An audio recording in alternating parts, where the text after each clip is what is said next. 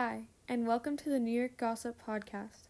Today we are taking a deep dive into the fascinating lives and relationships of the most noteworthy people of East and West Egg. We are discussing Daisy's choice between her two suitors, Tom Buchanan and Jay Gatsby. This week, Daisy has a tough choice between her cheating husband, Tom Buchanan, and the man who would do anything for Jay Gatsby. What makes this such a hard choice? Find out today on a bird's eye view of the eggs. Hi, Daisy, and welcome to the New York Gossip Podcast. Today, we want you to choose between your husband, Tom, and your new love, Gatsby. We will ask you a few questions, and you will hear Gatsby and Tom's sides of the story and why you think why they think they should be with you. Does that sound okay? Thanks for having me. I'm happy to be here. I'm a little nervous to hear what they have to say, but I think I know what my choice will be. Okay, great. Since this podcast is about relationships, we'll start out with an easy question. Daisy, what do you consider your values in a relationship?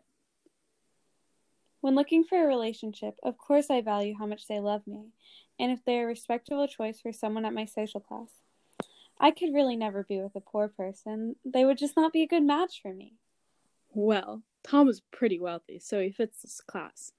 But are you happy with him? No, he's never around, and he's always lying to me. I need someone who can give me what I need, like Gatsby. I'm so glad Jay is back, and I just wish I could run away with him. I'm sorry Tom hasn't been around.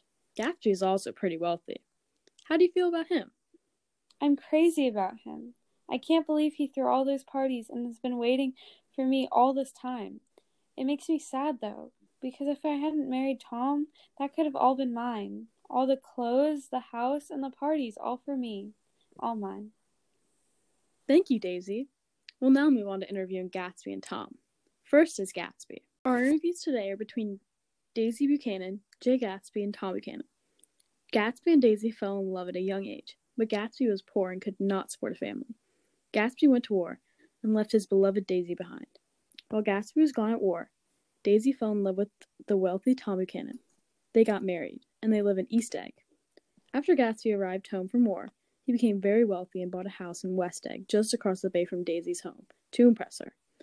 He threw lavish parties to get Daisy to notice him. Today we will be finding out does Daisy really love Tom, or she's still in love with Gatsby? Let's welcome our first guest, Daisy. Hi, Gatsby. Welcome to the podcast. The way this works is we are interviewing you and Tom to see who is the best fit for Daisy. She is listening right now, and at the end of this, she will pick between the two of you. Your answers to these questions will determine your future with, with or without Daisy. Are you ready? Of course I'm ready, old sport.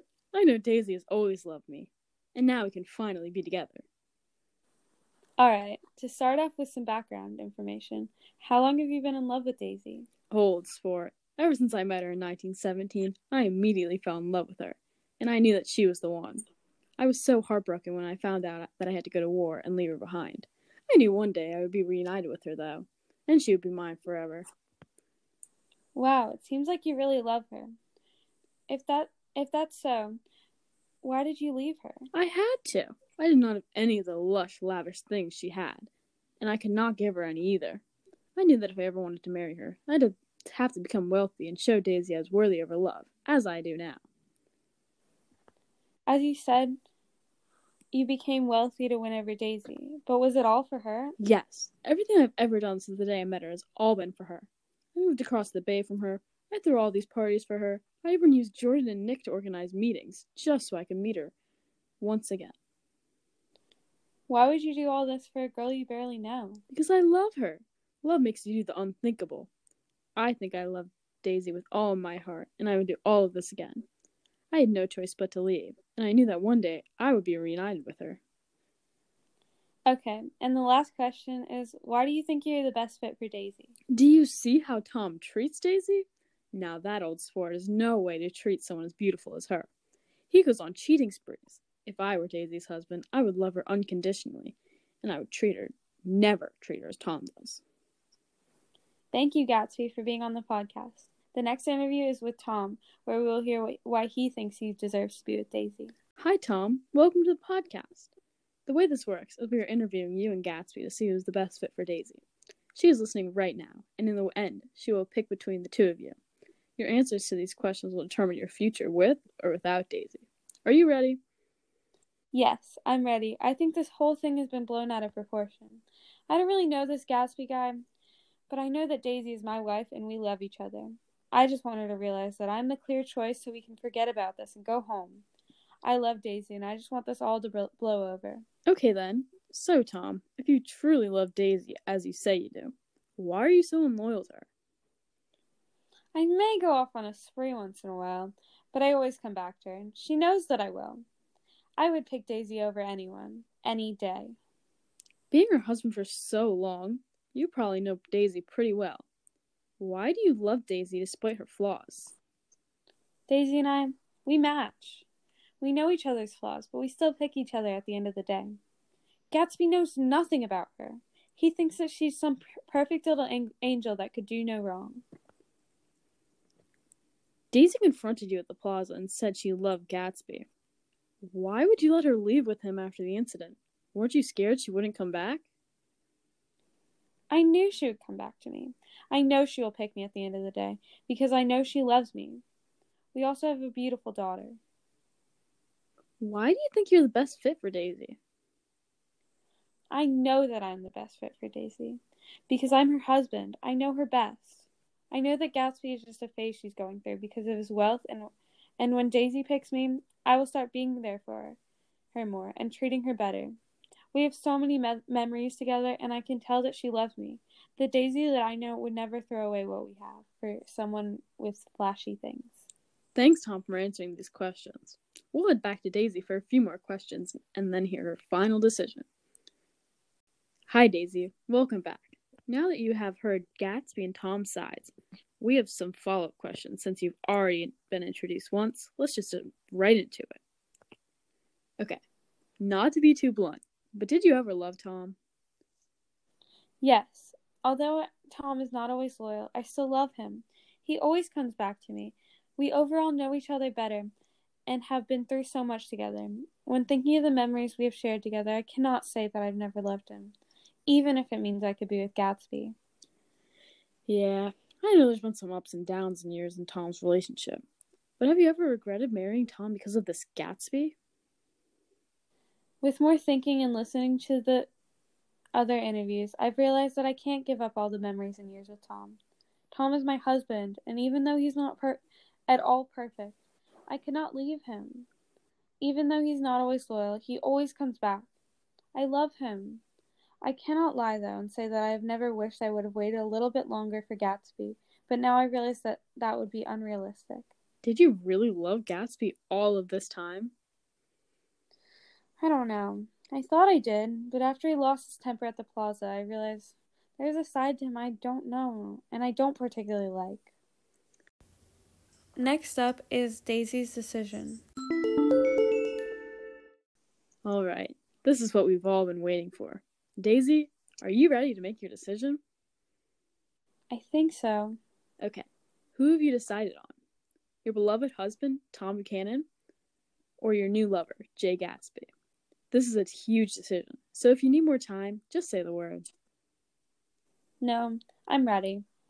At the beginning of this, I was sure that my choice would be Gatsby. I thought I knew what I wanted and that Tom was a terrible husband, and Gatsby would solve all of my problems.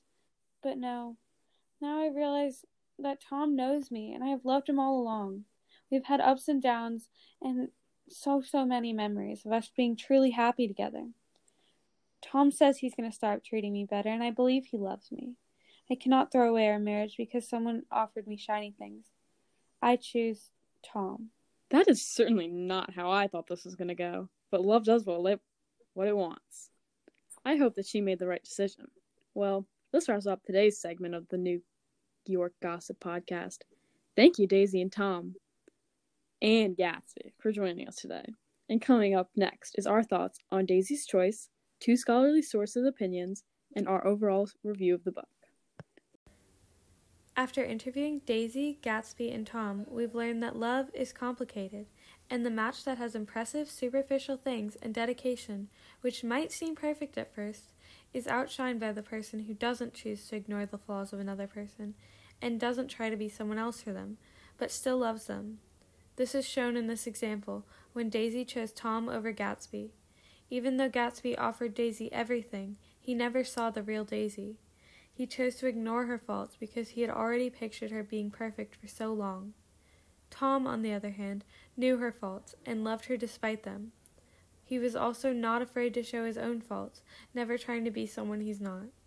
The theme of this story is to truly love someone, you have to sh- love all of them and not ignore their faults, because without knowing their faults, you cannot truly know them. After interviewing Daisy, Gatsby, and Tom, we've learned that love is complicated, and that match does impressive superficial things and dedication, which might seem perfect at first, is outshined by the person who doesn't choose to ignore the flaws of another person and doesn't try to be someone else for them, but still loves them. This is shown in this example when Daisy chose Tom over Gatsby. Even though Gatsby offered Daisy everything, he never saw the real Daisy. He chose to ignore her faults because he had already pictured her being perfect for so long. Tom, on the other hand, knew her faults and loved her despite them. He also is not afraid to show his own faults, never trying to be someone he's not. The theme of this story is to truly love someone, you have to love all of them and not ignore their faults, because without knowing their faults, you cannot truly know them.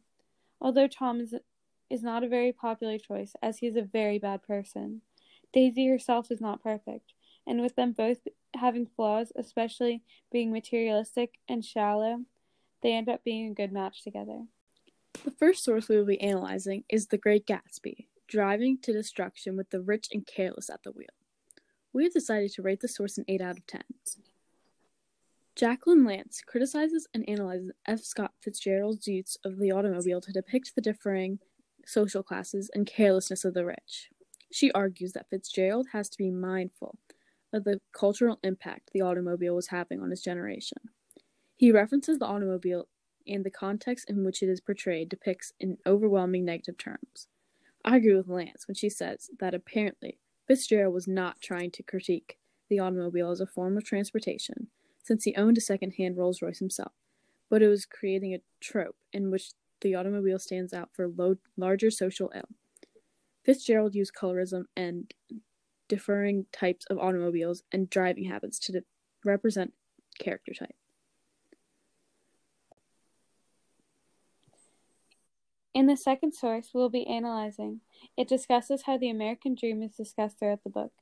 It talks about how the American dream has lost its meaning, it also says how in the book only those who were rich were seen as achieving the American dream, even though it is an opinion.